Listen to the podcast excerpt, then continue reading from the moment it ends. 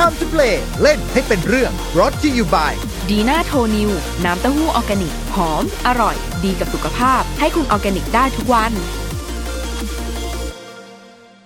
สวัสดีครับขอต้อนรับเข้าสู่รายการ Time to Play เล่นให้เป็นเรื่องกับผมนายโปจินะครับสำหรับวันนี้เนี่ยก็เราเวียนกลับมากันอีกครั้งหนึ่งกับบรรดาทวยเทพจากตำนานของ HP Lovecraft นะครับสำหรับวันนี้เนี่ยจะพิเศษหน่อยนึงสำหรับทุกท่านเพราะว่าเป็นเรื่องราวการผจญภัยต้องสาปที่เกี่ยวเนื่องกับเทพโบราณและครั้งนี้ไม่ได้มาแค่ตนเดียวครับกลับมาถึงหลายองค์แล้วก็หลายเผ่าพันธุ์ด้วยครับที่ถูกผนวกเข้าสู่จักรวาลของ Lovecraft ไปปรากฏตัวอยู่ในสื่อแล้วก็เกมจำนวนมากกันเลยทีเดียวกับตำนานคำสาปทั้ง7โดย Clark Ashton Smith ดังนั้นครับขอเชิญทุกท่านเตรียมค่าสติ Sanity ให้พร้อมแล้วมาร่วมดำดิ่งกันกับ Time to Play วันนี้ครับ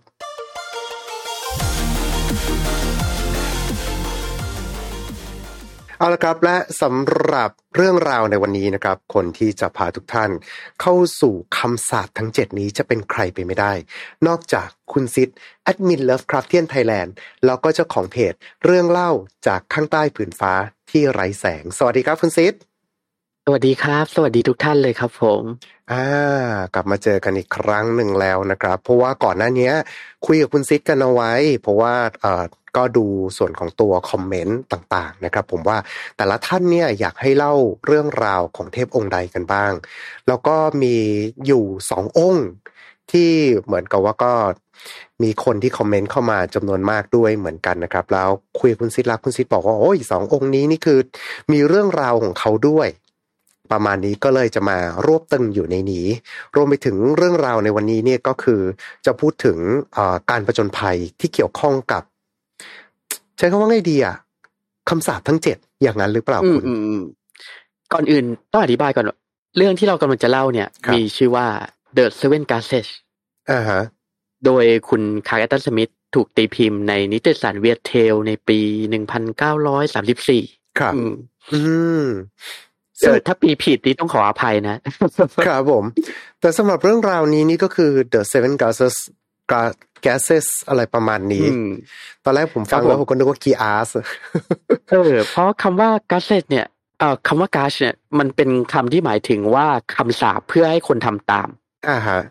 ถ้าใครนึกไม่ออกก็ให้นึกถึง Geass ของลูลูอ่ะคล้ายๆกันไอ้นั่นจากแอนิเมชั่นเรื่อง Code Geass นะครับที่ว่าสามารถบัญชาการได้อะไรได้มันคือคำสาปที่บัญชาการนี่แหละก็คือว่าถ้าสาปใส่ใครอ่ะคนที่ถูกสาปก็ต้องทำตามคำบัญชานั้นซึ่งไอ้ชื่อของมันเนี่ย Seven Geases เนี่ยก็หมายถึงว่าคำบัญชาทั้ง7หรือว่าคำสาปทั้ง7นั่นแหละครับผมซึ่งคำนี้รากศัพท์เป็นเหมือนจะเป็นภาษาไอริชถูกไหมครับผมเป็นในเนี่ยเป็นคำสาปเนี่ยจะถูกบอกเล่าในปรกรณามของพวกไอริชเยอะทางฝั่งนั้นอ่ะIC ครับ IC ดังนั้นเรื่องราวของคำสาปทั้ง7ในวันนี้เป็นอย่างไรครับเดี๋ยวทางคุณซิดอาจจะเล่าให้ฟังเลยละกันครับก็เรื่องเล่า The Seven Geases เนี่ยนะฮะมันจะเป็นเรื่องของคุณคาร์ล แอชตัน สมิธอะที่ย้อนไปในยุคของไฮเปอร์โบเลียนอีกคนนึงถ้าเกิดว่าใครจำไม่ได้นะก็จะเป็นยุคยุคกรีนแลนด์อะก่อนประวัติศาสตร์ของมนุษย์ตอนที่แบบว่ากรีนแลนด์ยังเขียวๆอยู่อะยังไม่มีน้ำแข็งอะไรประมาณเนี้ยครับให้นึกสภาพเป็นเหมือนกับเป็นเหมือนโลกแนวแฟนตาซีประมาณนี้ไปเป็นใช้ดาบเวทมนต์อะไรอย่างงี้ใช่เพราะเรื่องสั้นเรื่องเนี้ยมันจะออกแนวมีกลิ่นแบบซอสแอนด์ซอสเซอรี่หน่อยๆครับก็คือถ้าเกิดว่าจะให้พูดกันตามตรงก็คือจะเป็นแนวแฟนตาซีไปเลยใช่มันจะมีความเป็นแฟนตาซีสูงมากแล้วก็เป็นเรื่องนึงที่สนุกมากๆนะของคุณคาร์ล แอชตัน สมิธครับโดยเรื่องเล่านี้นะฮะก็จะเป็นเรื่องราวของผู้ชายคนหนึ่งที่ชื่อว่าคุณไม่ใช่คุณจะเป็นลอร์ดลาลิบาวูชโดยเป็นระดับลอร์ดเลยใช่เพราะท่านลอร์ดคนนี้จะเป็นผู้พิพากษาแล้วก็เป็นลูกพี่ลูกน้องของราชาแห่งคอมโมเลียมครับเราคงไม่อธิบายเพิ่มนะว่าคอมโมเลียมคืออะไรถ้าเกิดท่านใดสนใจเนี่ยก็ย้อนเข้าไปฟังบทสตอกวาวแล้วกันเป็น EP ที่86นะฮะครับผมโดยในวันหนึ่งเรื่องราวก็เกิดเนี่ยในวันหนึ่งเมื่อคุณหลอดท่านหลอดลาลิบาวูดก็ได้พาผู้ติดตามของเขา6กับอีก20คนครับคืออาจจะเป็นวิธีการนับแปลกๆนะฮะแต่ในเรื่องเนี่ยก็จะเรียกว่า6 and 20 ก็พูดง่ายๆก็คือ26คนใช่26คนโดยกลุ่มผู้ติดตามเนี่ยก็จะเป็นแบบว่านักล่าคือคุณท่านหลอดลาลิบาวูชเนี่ยก็จะเป็นนักล่าก็คือจะติดอาวุธครบมือเลยใส่เกราะถือโล่ติดอาวุธมีเนี่ยมีแบบว่าคอชโบมีอะไรอย่างเงี้ยสำหรับแบบว่ามาพร้อมล่าโดยเฉพาะเลยครับซึ่งพวกเขากลุ่มเนี้ยก็ได้เดินทางไปยังเขาวอมิทาเดสเพื่อที่จะตามล่าเผ่าพันธุ์หนึ่งที่เรียกว่าวอมีครับซึ่งไอ้พวกวอมี่เนี่ยถ้าเกิดใครจำไม่ได้มันก็คือพวกแบบว่าเผ่าพันธุ์ที่อาศัยอยู่ในถ้ำอ่ะเป็นเหมือนพวกแบบว่าบิ๊กฟุตที่อาศัยอยู่ตามถ้ำเป็นเผ่าพันธุ์ที่ไร้ภูมิปัญญามันเนี้ยครับโดยเขาวอมิทาเดสเนี่ยก็อธิบายเพิ่มอีกนิดนึงก็คือว่ามันจะเป็นคล้ายๆแบบว่าภูเขาใหญ่ที่สงบแล้วที่เรียงต่อกันหลายๆลูกนะครับแล้วก็พวกวอมี่เนี่ยจะอาศัยอยู่ในแบบว่าตามถ้ำอ่ะที่อยู่สูงไปบนเขาวอมิแนวเขาวอมิทาเดสเนี่ยแหละครับโดยเรื่องราวเนี่ยช่วงแรกก็จะเกี่ยวกับว่าคุณลาลิบาวูชเนี่ยก็จะได้พาแบบว่าผู้ติดตามเขาอะปีนสูงไปบนเขาวอมิทาเดสโดยสภาพแวดล้อมของมันเนี่ยมันก็จะคล้ายแบบว่าหน้าผาตั้งชันเลยตั้งชันแบบเกือบจะ90องศาเลยแล้วก็จะเป็นแบบว่าหินเรียบๆคล้ายหินภูเขาไฟดำๆอ่ะนะฮะครับเขาก็แบบว่าจะต้องเดินทางลำบากมากเลยก็ต้องแบบว่าใช้เชือกใช้คุกอะไรอย่างเงี้ยกว่าจะปีนขึ้นไปได้จนกระทั่งแบบว่าณจุดหนึ่งอ่ะคุณท่านหลอดเนี่ยได้แบบว่าเป็นนำแบบว่าผู้ติดตามเขาขึ้นไปสูงมากเลยจนถึงไปเจอพื้นที่แบบว่าเกือบจะราบเรียบบนยอดเขาแหละครับคือไอ้ยอดเขาที่เขาอยู่เนี่ยจะเป็นแบบว่ายอดเขาที่เตี้ยที่สุดของวอมิทาเดสแหละโดยระหว่างที่อยู่บนยอดเขาเนี่ยเขาก็จะมองเห็นระหว่างที่รอผู้ติดตามขึ้นมาเนี่ยลาลิบาวูดก็จะมองไปเห็นควันสีซีดควันแบบประหลาดอ่ะค่อยๆลอยอ้อยอิงขึ้นมาสีซีดหมุนตัวกันไปสู่ฟ้าคือแบบว่าเขาก็สงสัยไงแบบว่าเอ๊ะในที่อย่างเงี้ยแบบสูงมาจากพื้นต้องเยอะอย่างเงี้ยแบบว่ามันไม่ควรจะมีใครอยู่ได้เลยนะก็ด้วยความสงสัยใครรู้อะแบบว่าเขาก็ไม่รอผู้ติดตามที่กำลังจะปีนขึ้นมาคือเขาปีนมาถึงก่อนใครใช่ไหมแล้วอยู่แค่คนเดียวเขาเลือกปัจจัยคิดว่าเอ๊ะมันคงไม่มีอันตรายแล้วมั้งคือส่วนหนึ่งคือคุณลาลิบาวูชเนี่ยเขากล้าด้วยเป็นแบบนักล่าแล้วก็เป็นแบบว่าเป็นญาติกับพวกราชาอะไรประมาณนี้ก็มีความหยิ่งในตัวเองหน่อยนึงเขาก็ได้ตัดสินใจที่จะทิ้งผู้ติดตามไปข้างหลังแล้วก็ไปสำรวจที่มาของไอ้กวันเนี่ยด้วยตัวเองเป็นเดดแฟลกมากเหมือนกับปักธง ว่าคนนี้จะต้องเจออะไรแย่ๆแน่นอนถ้าเกิดว่าเราดูหนังมาเยอะพอนะฮะก็มีเรื่องที่น่าสนใจอย่างหนึ่งก็คือคุณลาลิบาวูชเนี่ยจะมีนิสัยไว้แบบว่ายังไงดีค่อนข้างที่จะแบบแอนตี้เกี่ยวกับเรื่องลึกลับหรือเวทมนต์หน่อยคือเขาจะไม่เชื่อว่าแบบว่าเทพต่างโลกมีอยู่จริงอะไรประมาณนี้เขาจะไม่เชื่อครับโดยคุณกลับมาต่อสู่เรื่องนะคือคุณลาลิบาวูชเนี่ยก็ได้ตามกวนไปจนกระทั่งไปเจอหลุมที่ลึกลงไปครับคล้ายแบบว่าเป็นแอ่งนะฮะลองจินตนาการดูแบบว่าบนยอดเขาเรียบๆเนี่ยเขาเดินไปจนเจอแอ่งขนาดเล็กๆเนี่ยแล้วก็มีกวนลอยขึ้นมาโดยเมื่อมองลงไปในหลุมอ่ะเขาก็พบว่าในหลุมนั้นมันมีกระท่อมอ่ะที่ไม่ควรจะมีอยู่ที่ถูกสร้างโดยมนุษย์เนี่ยอยากถูกสร้างขึ้นแบบลวกๆจากหินถูกก่อขึ้นมาแล้วก็ที่หน้ากระท่อมเนี่ยก็จะมีกองไฟประหลาดที่ทอดแสงสีน้ำเงินเขียวแล้วก็ขาวออกมาครับแล้วก็ที่ใกล้ๆกับกองไฟเนี่ยก็คุณท่านหลอดลาลิบาบูชเนี่ยก็ได้เจอกับชายชราร่างผอมคนหนึ่งที่ห่อหุ้มร่างกายด้วยชุดเก่าๆแบบฤาษีอย่างเงี้ยกำลังไล่มนต์คาถาอยู่ครับโดยชายชราคนเนี้ยก็คือผู้วิเศษที่มีชื่อว่าเอสดากอร์โดยระหว่างที่คุณลาลิบาบูชเนี่ยมาพบกับเอสดากอร์เนี่ยคือเอสดากอร์กำลังประกอบพิธีกรรมอยู่ก็เลยทำให้แบบว่าคุณท่านเอสดากอร์เนี่ยกดเกลียวมากๆว่าเอ้ยเองมาแบบว่าขัดพิธีกรรมของเขาได้ยังไงคือมันเป็นช่วงแบบว่ากำลังเข้าสู่ช่วงสำคัญของพิธีกรรมก็เลยทำให้ทั้งสองฝ่ายเนี่ยต่อปากต่อคำกันต่อปากต่อคำกันรุนแรงเลยโดยลาลิวาบูธก็พูดแบบว่าเนี่ยข้าเองรู้ไหมว่าข้าเป็นใครข้าเป็นญาติของราชานะเป็นลูกพี่ลูกน้องของราชาเองมาพูดกับข้าอย่างนี้ได้ไงเอดากอก็ตอบโต้แบบเฮ้ยข้าไม่สนหรอกเว้ยว่าข้าว่าเองอ่ะเป็นใครแล้วก็สุดท้ายก็เลยแบบว่าพอด่านไปด่านมาอย่างเงี้ยเอดากอตัดสินใจที่จะสาบลาลิบาวูชครับก็คือเป็นแก๊สนั่นแหละก็คือสาบเลยปั้งบอกว่า เองเนี่ยจะต้องไปเป็นเหยื่อบูชายัญให้กับเทพสทอกกว่าโอ้โหแป๊บนึงนะอันนี้ผมขออนุญาตแซวนิดนึงว่าให้อารมณ์เหมือนกับนิทานในทางพุทธกับทางพราหมณ์มากเลยอะประมาณว่ากษัตริย์ไปมีเรื่องกับฤาษีแล้วสุดท้ายก็โดนสาปไพ่สากรนี้ถ้าว่ากันจริงๆก็คือฤาษีอ่ะคือให้เป็นพล็อตที่เรียกได้ว่ามีทุกชาติทุกเผ่าพันธุ์กันเลยทีเดียวนะครับแต่เชิญต่อเลยครับโดยเมื่อถูกสาปเนี่ยคือลาลิบาวูดผู้ยัสโสเนี่ยก็แบบว่าไม่สามารถที่จะแบบว่าขัดต่อคำสาปนั้นได้คือมันเป็นคำสาปที่ถูกสาปแต่ต้องทำตามคำบัญชาก็เลยทำให้เขาเนี่ยไม่อาจพูดได้ไม่อาจโต้เถียงได้ต่อไปแล้วก็ทำได้แค่ทำตามคำบัญชาอย่างเดียวคือก็เท่าว่าผู้ติดตามที่กำลังปีนตามหลังมาเนี่ยตามมาไม่ทันแหละและตัวเขาเนี่ยก็ต้องไปพบกับสตอกกวาโดยคือเขาก็ไม่รู้ใช่ไหมสตอกกวาอยู่ที่ไหนเพื่อที่จะให้ไปทุกที่เอสตากรเนี่ยก็ได้เสกนกขึ้นมาตัวหนึ่งที่ชื่อว่ารับทอนทิสโดยขอไอ้รับทอนทิสเนี่ยก็จะเป็นนกแบบว่าไงเป็นนกแบบนกโบราณหน่อยอ่ะนกยุคไดโนเสาร์คล้ายนกแก้วตัวใหญ่ๆนะครับโดยไอ้รับทอนทิสเนี่ยก็จะเป็นนกที่ได้ช่วยนำทางลาลิบาวูชไปยังรังของสตอกกวาโดยรังของสตอกกวาเนี่ยก็จะอยู่ลึกขึ้นไปภายในภูเขาไม่ใช่คือลงต่ำมาภายในภูเขาไอเนี่ยวอมิทาเดสครับโดยระหว่างทางเนี่ยคือมันก็มีเล่นตื่นเต้นนะคือแบบว่ายังไงดีอะตอนที่ถูกสาปอะเอตากอก็ได้สาป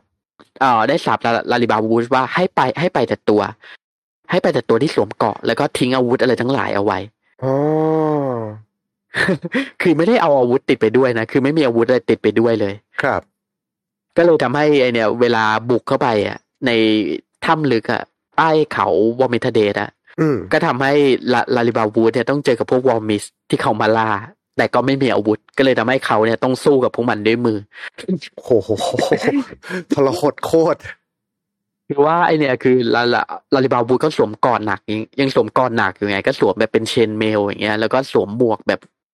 ว่ายังไงเดียแบบอัศวินยุคกลางหน่อยๆอ่ะคือเป็นยุคแบบแฟนตาซีย้อนยุคเป็นยุคก่อนประวัติศาสตร์นะแต่ก็จะสวมกอดแบบยุคกลางโดยคุณลาลิบาวูเนี่ยก็ต้องฝ่าพวกวอร์ปิดเข้าไปภายในถ้ำลึกลงไปใต้ดินแล้วก็ในที่สุดหลังจากเดินทางอยู่สักพักเนี่ยเขาก็มาถึงรังของสตอกกวาก็พอมาถึงเนี่ยปากของลาลิบาวูก็คือไม่ได้แบบว่าเขาไม่ได้พูดเองนะคือแบบว่าคำบัญชาจากคำสาปอ่ะบังคับให้เขาพูดก็คือว่าเขาก็ได้พูดกับสตอกกวาว่าเนี่ยเขาอ่ะถูกส่งมาโดยเอสตากอเพื่อเป็นเหยื่อบูชายัญโดยปกติก็สตอกกวาก็เป็นเทพนีใช่ไหมเหมือนที่เราเล่าไปคือว่ามันก็ร้อยคนแบบว่าเอาเครื่องบูชายัญมาส่งเนี้ยแต่พอดีว่านักขนาดนั้นฮะสตอกกวามันเพิ่งจะกินเสร็จแล้วก็แบบว่ามันแบบมันอิ่มอยู่อะสตอกกวาก็เลยบอกว่าเอสเนี่ยข้าก็เพิ่งกินเสร็จไปนะเองมาตอนที่แบบว่าข้าอิ่มมาดีเลยข้าก็เลยแบบว่าคงกินเองไม่ได้แล้วแหละเพราะฉะนั้นสตอกกวาก็เลยสาปลาลิบาวูดอีกรอบสาปส่งเขาให้ไปพบกับเทพอีกตนหนึ่งที่ชื่อว่าอลัตนาชาฟังดูอาจจะแบบว่าฟังดูแปลกๆนะคือแบบว่าโดนสาปมา2ทีแล้วก็อยู่ในดากอบัญชามาทีนึงแล้วก็มาถึงสตอกกวาก็ไม่กินเพราะอิ่มอยู่ก็เลยสาปให้ไปพบกับเทพอีกตัวหนึ่งทั้งที่ตอนที่เราดูตอนที่86ที่เราคุยเรื่องสตอกกวาก็รู้สึกว่าน่าจะเป็นเทพที่มีความอยากไม่สิ้นสุดนะฮะแต่ว่าบังเอิญโอเคอิ่มก็เลยถ้างั้นเดี๋ยวไปหาเพื่อนฉันแทนละกันสตอกกวาก็เลยคิดว่าเดี๋ยวก็ให้อลันนาชากินไปกันแล้วกันเลยทำให้คุณลาลิบาวูดเนี่ยก็ต้องเดินทางลึกต่อไปในคูเพลลึกครับโดยภายใต้การนำของไอ้นกที่ชื่อลับทอนทิสเนี่ยครับโดยทั้งสองเนี่ยก็เดินทางลึกลงไปเนี่ยใต้ผืนพิภพมากขึ้นเรื่อยๆจนกระทั่งไปเจอกับภูเพลลึกกว้างคือลองจินตนาการดูนะมันเป็นแบบภูเพลลึกแบบกว้างๆใต้พิภพอ่ะแล้วก็แผ่ขยายออกไปแบบไม่เห็นเลยว่าไออีกฟากนึงอ่ะของเหวลึกเนี่ยมันคืออะไรครับแล้วไอเหวลึกเนี่ยมันก็เต็มไปด้วยแบบว่าใหญ่ผืนใหญ่อ่ะเต็มไปหมดเลยคือทำเป็นเหมือนสะพานอ่ะมันจะเป็นเหมือนสะพานใหญ่อ่ะที่พาดอยู่ระหว่างไอเนี่ยพาดอยู่เหนือเหวลึกแล้วก็ที่นี่เองที่ทำให้ลาลิบาวูชเนี่ยได้พบกับเทพที่ชื่อว่าแอลัตนาชา จะบอกว่าเป็นใหญ่ชื่อมีคำว่าอารักษ์อยู่ตรงนั้นก็เทพแห่งมุมใช่ครับผมอารัณาชาเนี่ยจะเป็นเทพแห่งมุมครับแต่ตอนที่มาถึงเนี่ยมันก็มีปัญหาอย่างคืออารัณาชาเนี่ยกำลังยุ่งอยู่กับการทำสะพานใหญ่อ้าวคือเทพอารัณาชาเนี่ยคือจะถักทอสะพานใหญ่เนี่ยพยายามถักทอสะพานใหญ่พาดเกี่ยวอะระหว่างอุโมงค์ใต้พิภพต่างๆเนี่ยทำเป็นเครือข่ายอยู่ครับก็พอตอนที่ลาลิบาบูธมาถึงเนี่ยเทพอารัณาชาก็บอกว่าเนี่ยกำลังยุ่งอยู่เลยนะคงไม่มีเวลากินเองแล้วล่ะคือแบบว่าจะมานั่งแกะเกาะอะไรเนี่ยที่เองสวมใส่อยู่เยอะแยะเนี่ยมันก็เหนื่อยเพราะฉะนั้นข้าคงกินแกไม่ได้หรอก ก็เลยอารัณาชาเนี่ยก็เลยตัดสินใจที่จะเสกสาบเนี่ยลาลิบาบูธอ่ะให้ไปกับพบพ่อมดอีกตนหนึ่งที่ชื่อว่าฮอนดอร์เป็นคนที่สองเป็นไม่ใช่คนที่สองนี่เป็นคนที่สามเลยใช่ไหม ก็เลยทำให้ลาลิบาบูธเนี่ยก็จะเป็นที่ต้องเหนื่อยเนี่ยเดินทางไปพบกับไอ้พ่อมดที่ชื่อฮอนดอร์เนี่ยครับอีกคนหนึ่งโดยรับทันทีเนี่ยก็สามารถที่จะนำทางไปได้อีกโดยรับทันทีเนี่ยก็ได้นำพาลาลิบาวูดเนี่ยไปยังสถานที่แห่งหนึ่งที่เรียกว่าตำหนักพันเสาครับตำหนักพันเสาเนี่ยก็จะเป็นตำหนักเป็นพื้นที่ใต้พิภพอ่ะที่อยู่ลึกลงไปอีกจากไอเนี่ยจากแบบว่าหุบเหวลึกที่เจออารัณาชาครับมันจะเป็นแบบว่ามีสภาพคล้ายแบบโถงใต้พิภพที่แปลกประหลาดแล้วก็เงียบสงบแบบเงียบแบบคล้ายสุสานเลยแล้วก็ภายในโถงเราเนี่ยคือมันจะเป็นโถงหลายๆโถงอะนะฮะติดกันมันถึงเรียกว่าตำหนักไง คือมันจะเป็นวังเลยอะโดยภายในโถงเราเนี้ยก็จะถูกปกคลุมไปด้วยหมอกประหลาดที่ยากแบบว่าจะเดินผ่านอย่างเงี้ยแล้วก็ภายในโถงเนี้ยก็เต็มไปด้วยลูกสลักของตัวประหลาดมากมายเลยที่แบบว่ามีขวดนับไม่ถ้วนครับฟังดูน่ากลัวนะครับแบบว่าโถงจอมมารใครบอกว่าวังของจอมมารอะไรอย่างเงี้ยโดยแต่ละโถงเนี้ยก็แบบว่าจะมีตะเกียงประหลาดอะที่แบบว่าทอดแสงสว่างออกมาโดยไอ้แสงสว่างเนี่ยก็ถูกอธิบายไปว่าคล้ายๆแบบว่าแสงไฟที่เกิดจากแบบว่าไงอาการแบบว่าไฟกับไอ้หินกับน้ำแข็งอ่ะเขาอธิบายไว้อย่างนั้นบอกว่ามันเป็นไฟที่ค่อนข้างจะผิดแปลกไปจากไฟอันร้อนแรงแล้วก็อบอุ่นที่มนุษย์ใช้กันโดยทั่วไปครับมันจะอารมณ์แบบว่าเวทมนต์หน่อยนะฮะครับโดยหลังจากที่เดินผ่านมาหลายห้องเนี่ยแล้วทอนทิตอ่ะก็พาลาลิบาบูชมาจนถึงห้องโถงว่างๆแห่งหนึ่งที่มีบัลลังก์ประหลาดตั้งอยู่โดยบัลลังก์เนี่ยก็จะเป็นบัลลังก์แบบว่าตั้งสูงขึ้นไปเลยของบนโถงอ่ะแล้วก็ถูกค้ำด้วยเสา5ต้นครับมันจะไม่มีบันไดขึ้นไปนะสู่บัลลังก์เนี่ยคือจะขึ้นไปเนี่ยต้องบินไปอย่างเดียวโดยไอเนี่ยลาลิบาบูชก็บินไปไม่ได้ก็เลยแบบว่ามาโค้งกำนับอยู่ที่ส่วนฐานอ่ะของบัลลังก์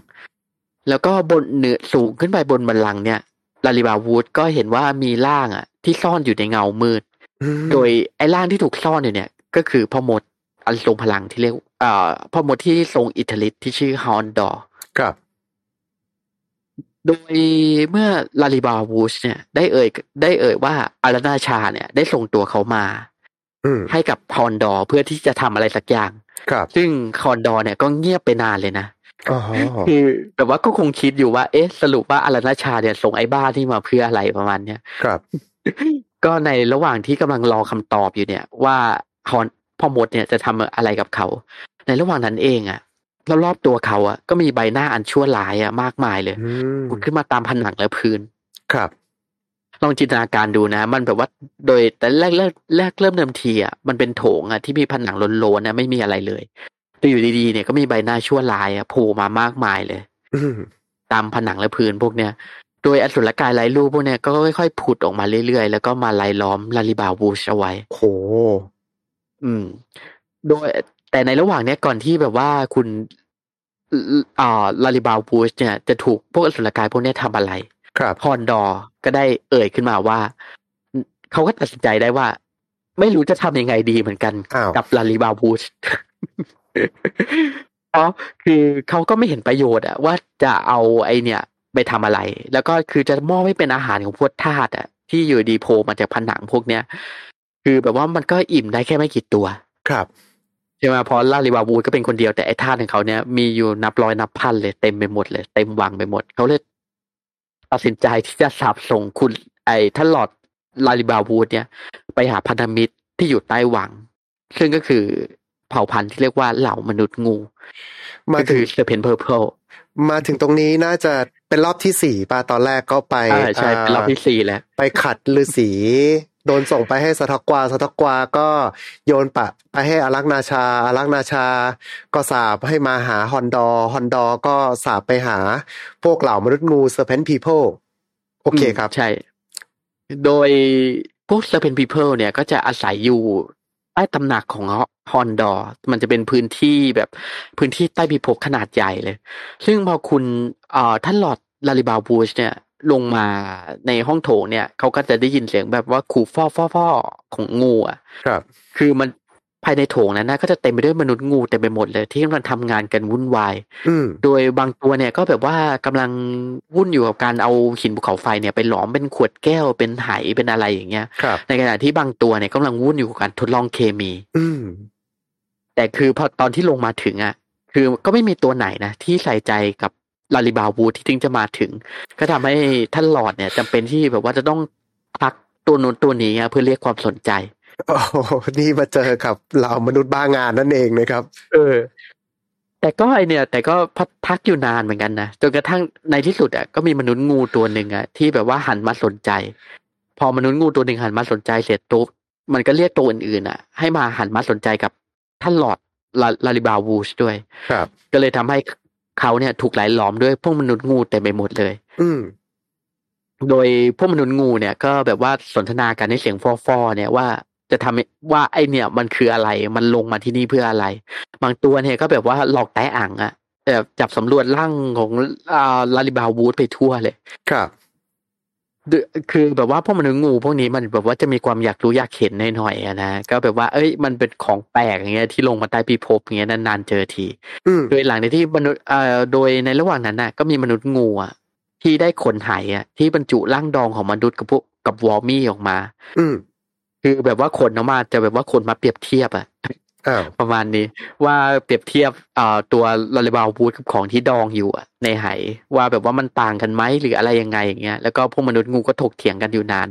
จนกระทั่งสุดท้ายแล้วอ่ะหลายตัวก็หันกลับไปทำงานเหมือนเดิมแล้วก็มีมนุษย์งูตัวหนึ่งอ่ะที่ได้เอ่ยบอกกับลาลิบาวูดว่าพวกมันเนี่ยเคยได้ศึกษามนุษย์เนี่ยจนกระจ่างแล้วก็ไม่เห็นความจำเป็นเลยที่ต้องศึกษาเพิ่มแล้วก็ในตอนนั้นเองอ่ะมันก็กำลังวุ่นอยู่กับการทดลองพิษที่รุนแรงมากๆซึ่งร่างกายของมนุษย์เนี่ยก็คงไม่มีประโยชน์แล้วที่จะรับพิษตัวเนี้ยคือมนุษย์เนี่ยไม่มีทางที่จะทนทานต่อไอ้พิษนี้ได้เพราะฉะนั้นลาลิบาวูดก็ไม่มีประโยชน์กับพวกมันอีกเช่นกันครับหรือจะจับกินเนี่ยคือร่างของมนุษย์เนี่ยมันก็แบบว่าไม่ถูกสุขลักษณะพอที่จะกินเพราะมันเป็นสิ่งมีชีวิตที่ทรงภูมิปัญญามากๆแล้วก็สามารถที่จะสังเคราะห์อาหารขึ้นมากินเองได้ก็เลยทำให้มนุษย์งูเนี่ยไม่เห็นประโยชน์ของท่านหลอดเช่นกันเลยทำให้ท่านหลอดเนี่ยถูกสับส่งโดยมนุษย์งูอีกครั้งไปหาอีกเผ่าพันธุ์หนึ่งที่อยู่ลึกลงไปที่เรียกว่าดิอาคิไทมาถึงตรงนี้ผมเข้าใจว่านวนิยายเรื่องนี้เป็นเรื่องตลกแล้วใช่ไหมครับคือมันจะออกแนวยังไงดีเป็นซอสแอนแฟนตาซีที่แบบว่าเป็นดาร์คฮิวเมอร์หน่อยๆอ่ะตลกร้ายหน่อยๆเป็นแฟนตาซีตลกร้ายอ่ะคือตอนนี้โดนสาปรอบที่5แล้วไอ้รอบนี้นี่คือแบบมนุษย์ไม่ถูกสุขลักษณะพอที่กินคือแบบฟังแล้วแบบ ในฐานะเป็นมนุษย์ด้วยกันนี่รู้สึกเจ็บปวดมากดิฉันไม่ถูกสุขลักษณะเลยเนี่ยโอเคแล้วก็เลยโดนสาปต่อไปเจอกับเผ่าอะไรนะแคคิไทโอเคแต่ระหว่างทางเนี่ยระหว่างที่เดินทางไปพบกับพวกดิอาคิไทเนี่ยคือลัทธอนทิตอ่ะก็ได้พาท่านหลอดเนี่ยเดินทางไปยังถิ่นที่แบบว่าเริ่มที่จะอบอุ่นขึ้นแล้วก็ไปเต็มไปด้วยแบบว่าพืชพันธุ์ดึกดำบรรพ์เต็มไปหมดเลยครับลองนึกถึงดินแดนแบบว่าดินแดนยุคไดโนเสาร์ในจินตนาการนะมันจะเป็นพืชประหลาดพืชดึกดำบรรพ์อะไรเต็มไปหมดเลยซึ่งดินแดนไอ้ใต้พิภพถิ่นของพวกดิอาคิไทเนี่ยก็จะเป็นอย่างนั้นครับโดยระหว่างทางเนี่ยลาลิบาบูธก็เจอกับพวกไดโนเสาร์อ่ะหลายพันเลย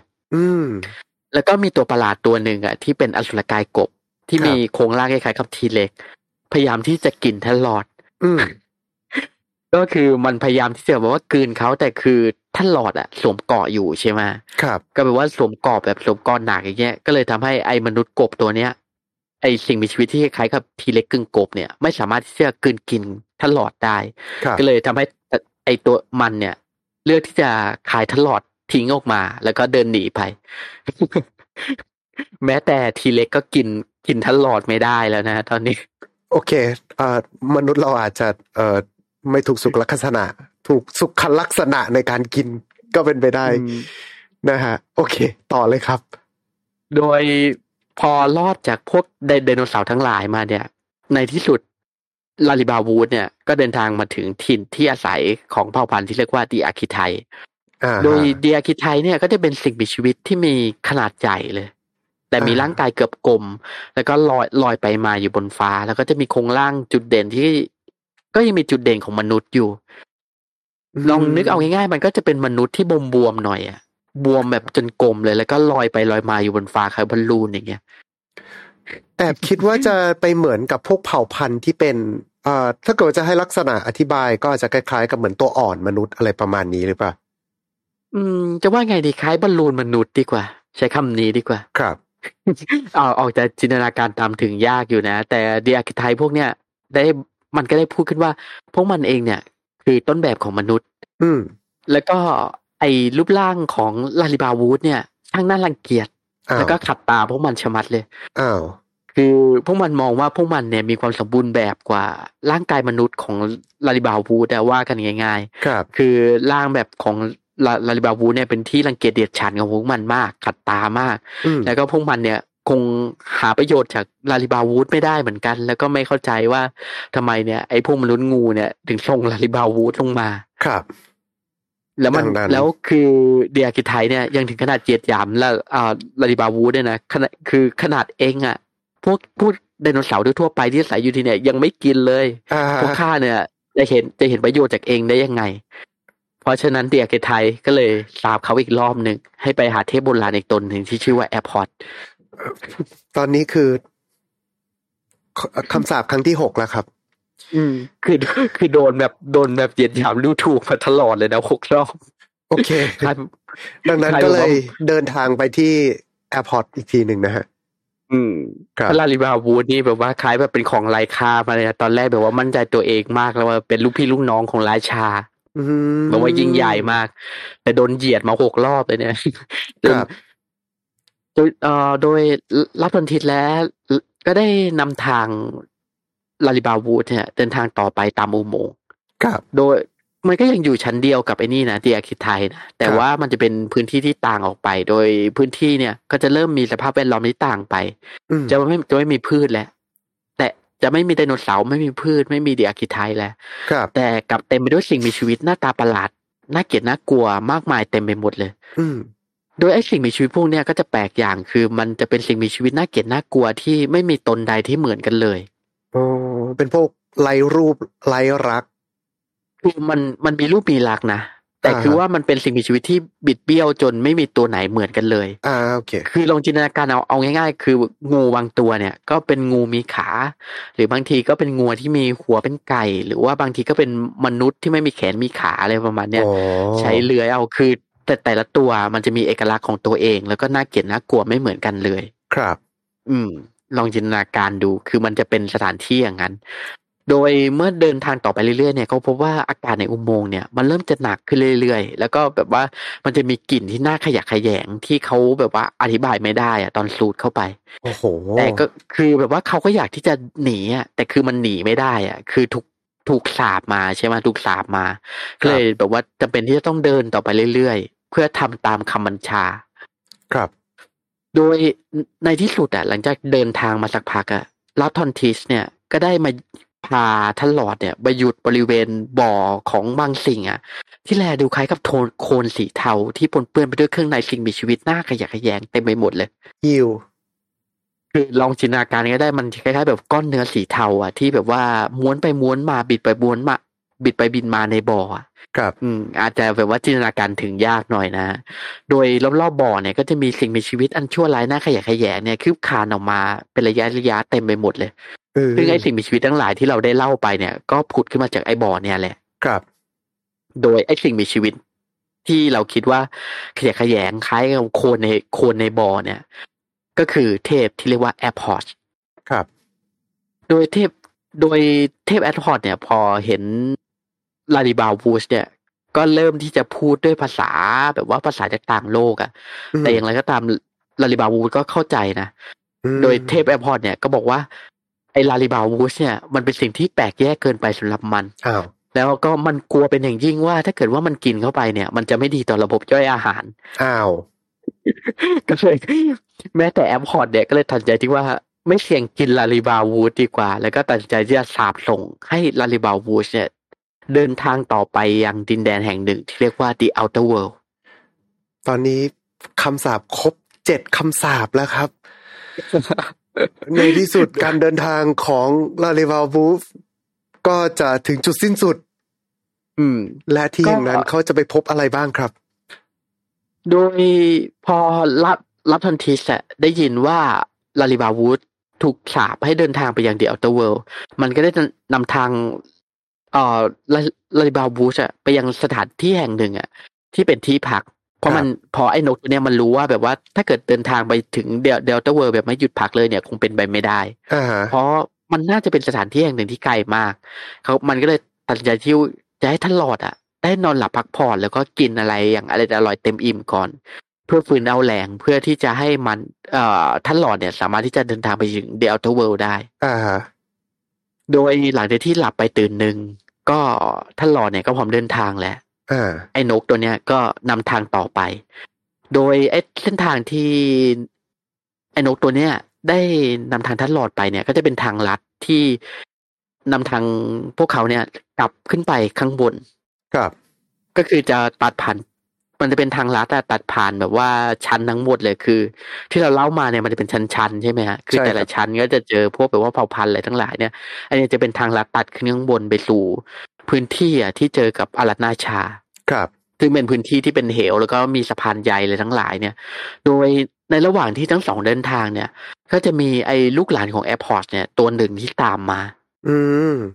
มันจะเป็นตอนแรกอะมันก็จะเป็นแบบว่ามีขนาดเล็กๆอย่างเงี้ยแต่ร่างของมันเนี่ยก็จะค่อยๆขยายใหญ่ขึ้นเรื่อยๆครับจนกระทั่งมันมีขนาดพอๆกับสิงโตแล้วตอน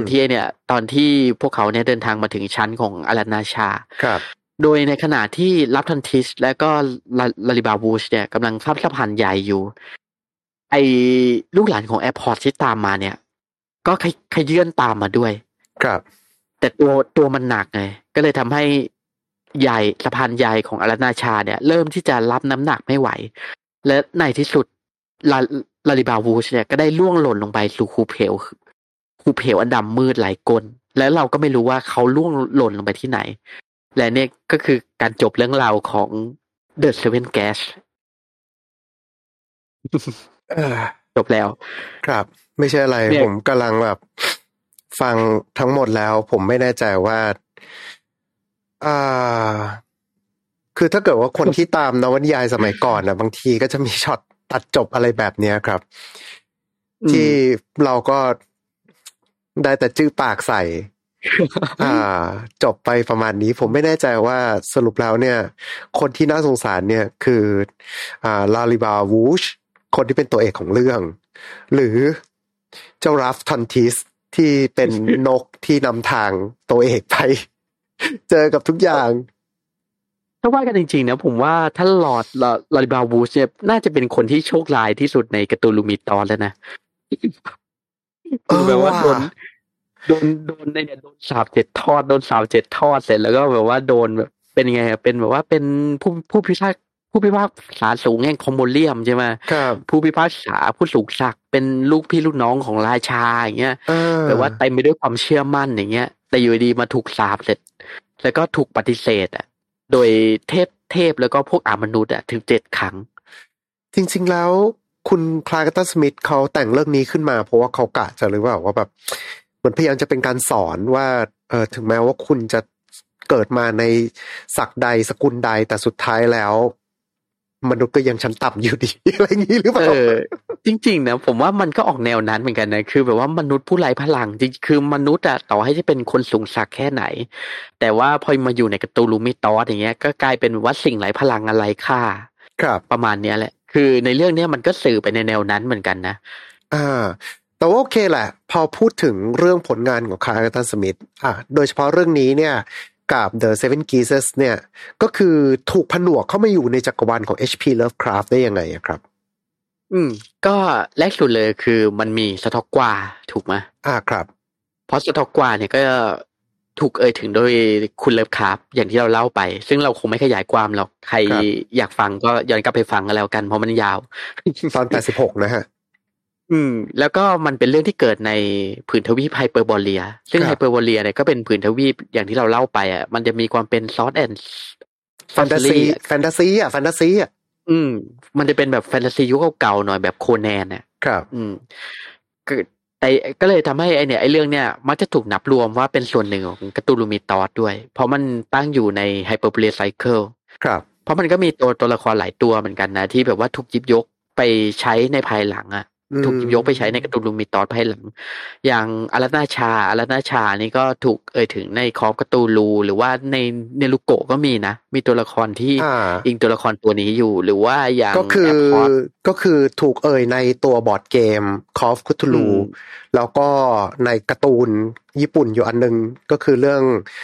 เนรุโกะที่เขาจะชอบหยิบพวกเทพโบราณของทาง HP Lovecraft เนี่ยมาทำเป็นสาวน้อยน่ารักประมาณนี้ซึ่งอารัตนาชาเนี่ยก็จะเป็นในนี่เหมือนกันเป็นสาวสวยเป็นคุณพี่อ่ะได้ดูออกแบบมาอย่างนั้นแล้วก็จะมี Abhoth นี่ก็จะโผล่มาใน Arkham Horror ถ้าเกิดผมจำไม่ผิดเป็นบอร์ดเกมอีกตัวนึงมาในภาคเสริมจะเป็นตัวที่ถูกเพิ่มมาในภาคเสริมอาจผิดนะต้องขออภัยด้วยแต่ผมแน่ใจว่า Abhoth เนี่ยโผล่มาใน Arkham Horror เนี่ยแต่ไม่แน่ใจว่ามันมากับภาคหลักหรือว่าถูกเติมมาทีหลังครับก็เลยทำให้หลายๆคนเนี่ยอาจจะค่อนข้างคุ้นเคยพอสมควรกับแอปพอร์ตแต่มันก็จะโผล่มาในเรื่องนี้แหละแล้วก็ในภายหลังก็ไปถูกเติมในคอการ์ตูนลูถูกต่อเติมเรื่องราวอะไรขึ้นมาซึ่งมันเป็นตัวที่ค่อนข้างจะเด่นมีบุคลิกเด่นอยู่เหมือนกันนะแอปพอร์ตเนี่ยถ้าถามผมเนี่ยคือฟังจากที่บทบรรยายตะกี้เนี้ยครับว่าบรรยากาศที่สร้างออกมาอันนั้นผมว่าถ้าถามว่าใน7คำสาปเนี้ยอันไหนที่ฟังดูแล้วมีความคุทลูมากที่สุดมีความ HP Lovecraft มากที่สุดก็น่าจะเป็น Abhoth แต่โดยส่วนตัวนี่ถามผมชอบฮอนดอร์นะฮอนดอร์ไอตัวพ่อมดนั่นเพราะก็สยองเหมือนกันเพราะไอเนี่ยมันเป็นตัวพ่อมดที่ยังไงมันชวนให้นึกถึงแบบว่าโคแนนน่ะโคแนนย่อยคนเถื่อนน่ะครับมันจะเป็นแบบพ่อมดที่ทรงพลังอะไรประมาณนั้นซึ่งผมจะชอบไอ้ตัวนี้มากเลยนะตอนอ่านนะครับผมแต่ว่าเรามาพูดถึงนั่นกันบ้างดีกว่าพูดถึงเรื่องสองเทพที่โผล่เข้ามาในนี้ก็คืออารัตนาชากับAbhothสำหรับสองตัวนี้อารัตนาชานี้เป็นมีตำนานอะไรยังไงบ้างไหมครับให้รวมแบบว่าการ์ตูนลูมิตอสทั้งหมดรวมถึงที่ถูกเพิ่มมาทั้งหลังในยุคหลังด้วยนะคืออารัตนาชาเนี่ยจะเป็นเทพแห่งมุมที่ถูกอธิบายไว้ในเรื่องเลยนะในเรื่องที่เราเล่าไปว่าจะมีลักษณะเป็นแห่งมุมแล้วก็มีอวัยวะที่คล้ายหน้าของมนุษย์ปรากฏอยู่คือมันก็ไม่เชิงว่าจะเป็นหน้ามนุษย์เสียทีเดียวอ่ะมันจะเป็นอวัยวะที่มีหน้าคล้ายกับหน้ามนุษย์ที่สามารถแสดงแบบว่าอารมณ์ได้ด้วยครับโดยไอ้ตัวอารัตนาชาเนี่ยตามตำนานที่ถูกเพิ่มเข้ามาก็จะถูกเล่าว่าไอ้แมงมุมตัวเนี้ยก็จะมีหน้าที่ที่จะถักทอใยเพื่อเชื่อมระหว่างโลกแห่งความเป็นจริงกับโลกแห่งแดนฝันโดยเมื่อใดก็ตามอ่ะที่มันสามารถที่จะถักทอสะพานใยของมันเนี่ยจนเสร็จสิ้นครับณจุดนั้นน่ะจะถึงวันโลกาวินาศประมาณนั้นเหมือนกับมิติซ้อนทับระหว่างโลกแดนฝันกับมิติความเป็นจริงซึ่งเราก็ไม่รู้ว่าไอ้อารัตนาชาเนี่ยทำไปเพื่ออะไรแต่ก็เป็นไปได้ว่าถ้าเกิดว่ามันถักทอสะพานใยทั้งหมดจนเสร็จสิ้นตามความตั้งใจของมันก็คือจุดสิ้นสุดของเอกภพประมาณนั้นครับนี่คือตำนานของอารัตนาชามานั่งคิดดูดีๆแล้วในตำนานของ Lovecraftian เนี่ยมีอะไรหลายๆอย่างที่มันไม่น่าเกิดขึ้นเยอะมากที่จะนำพาไปสู่จุดสิ้นสุดของโลกนะฮะโอเคแล้วAbhothล่ะครับAbhothเนี่ยก็จะเป็นตัวที่โผล่มาก็ในเรื่องนี้เป็นเรื่องแรกเหมือนกัน โดย Abhoth เนี่ยก็จะมีลักษณะเหมือนที่เราเล่าไปอ่ะจะคล้ายโคลนเหลวๆที่เต็มไปด้วยเครื่องในอะไรเยอะหรือว่าอวัยวะอะไรทั้งหลายเนี่ยม้วนพันอยู่เต็มไปหมดเลยภายในบ่อปฏิกูลของมันเนี่ยโดยตัว Abhoth เนี่ยมันก็จะมีสิ่งชั่วร้ายอะไรทั้งหลายเนี่ยคืบคลานออกมาจากมันตลอดเวลาคือตลอดเวลาเลยนะฮะก็จะมีไอ้พวกลูกๆของมันทั้งหลายที่แบบว่าเป็นสิ่งมีชีวิตที่มีน่าเกลียดน่ากลัวแล้วก็มีลักษณะเฉพาะคืบคลานออกมาจากมันตลอดเวลาครับ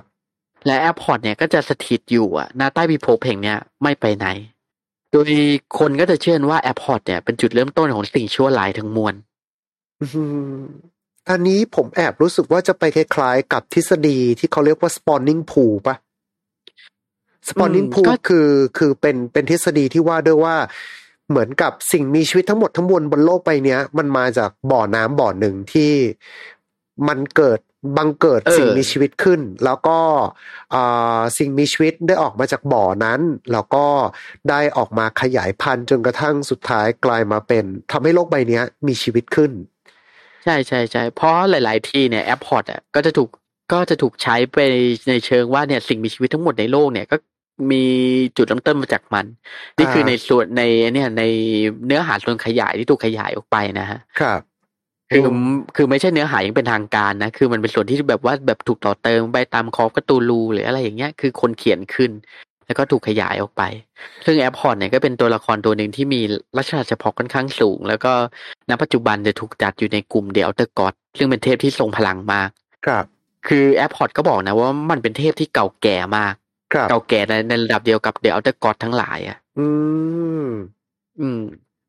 ซึ่งโดยนั่งดูแล้วมีความรู้สึกว่ามันคือดูมีทฤษฎีความเป็น spawning pool สูงฮะแล้วก็เข้าใจเชิญเลยครับโดย Abhoth เนี่ยก็จะมีโผล่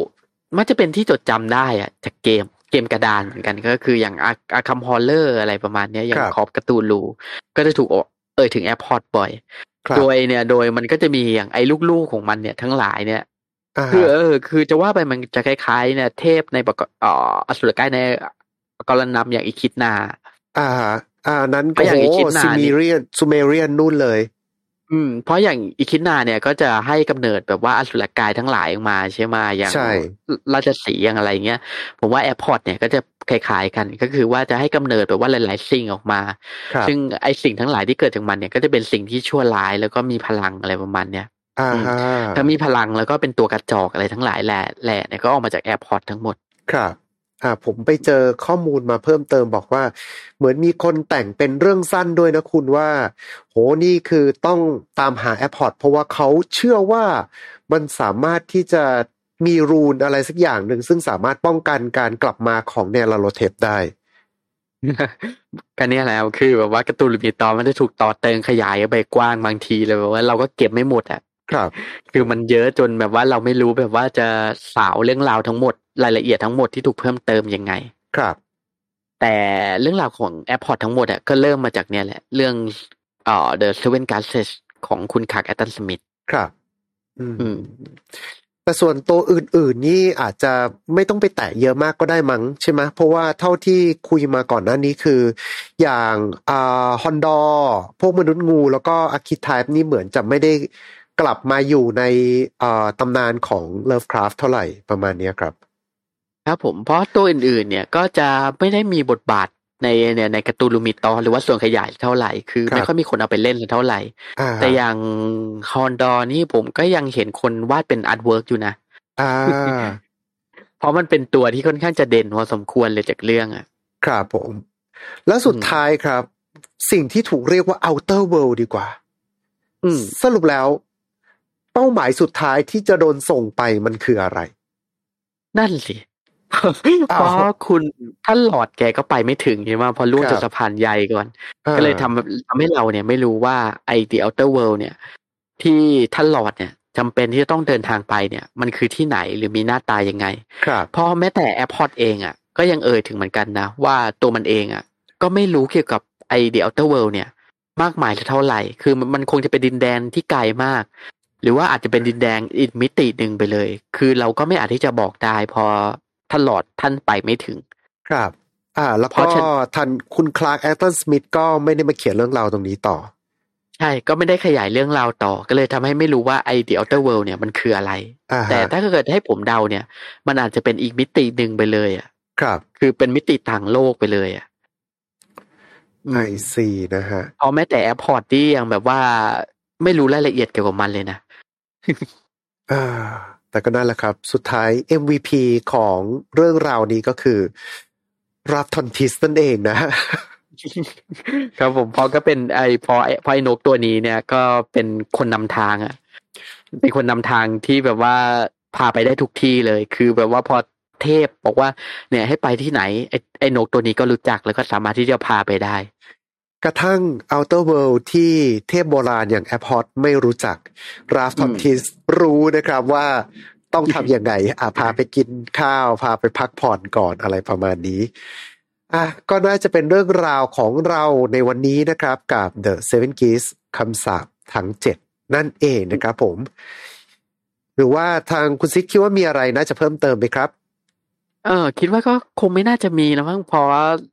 รายละเอียดส่วนใหญ่ก็ได้เล่าไปหมดแล้วเพราะที่เหลือเนี่ยก็ไม่ค่อยมีรายละเอียดสำคัญอะไรเท่าไหร่ครับผมก็ถ้าเกิดว่าใครสนใจเรื่องราวแบบนี้ก็พิมพ์กันเข้ามาได้เลยนะครับผมก็เดี๋ยวจะไปตามหาตำนานเหล่าทวยเทพต่างๆมาให้โดยเฉพาะช่วงหลังๆมาเริ่มรู้สึกว่ามีหลายท่านที่มาจากสายบอร์ดเกมนะฮะถ้าเกิดว่าใครมีร้านไหนแนะนำก็ป้ายยาได้ก็อยากจะไปนั่งเล่นอยู่เหมือนกันนะครับผมเด็กก็ตามก็ขอขอบคุณนะคุณซิดเป็นอย่างสูงที่มาเล่าเรื่องราวให้พวกเราฟังในวันนี้ขอบคุณมากครับขอบคุณทุกท่านที่ฟังมาจนจบเช่นกันครับผมครับผมแล้วก็เช่นเดิมเลยนะครับอาจจะฝากทุกท่านเชิญกดไลค์กดแชร์กด Subscribe กด Follow ตามช่องทางที่กำลังรับชมหรือว่ารับฟังกันอยู่นะครับแล้วก็จะได้ไม่พลาดกับพอดแคสต์ดีๆจากพวกเราชาวพลูโตแบบนี้นะฮะสำหรับสัปดาห์หน้าก็จะกลับมาเป็นเรื่องของตำนานเมืองกันอีกครั้งหนึ่งจะเป็นเรื่องไหนห้ามพลาดเด็ดขาดสำหรับวันนี้ก็ต้องขอกล่าวคำว่าขอบคุณแล้วก็สวัสดีครับ Time to Play เล่นให้เป็นเรื่อง Presented by Dina Toniu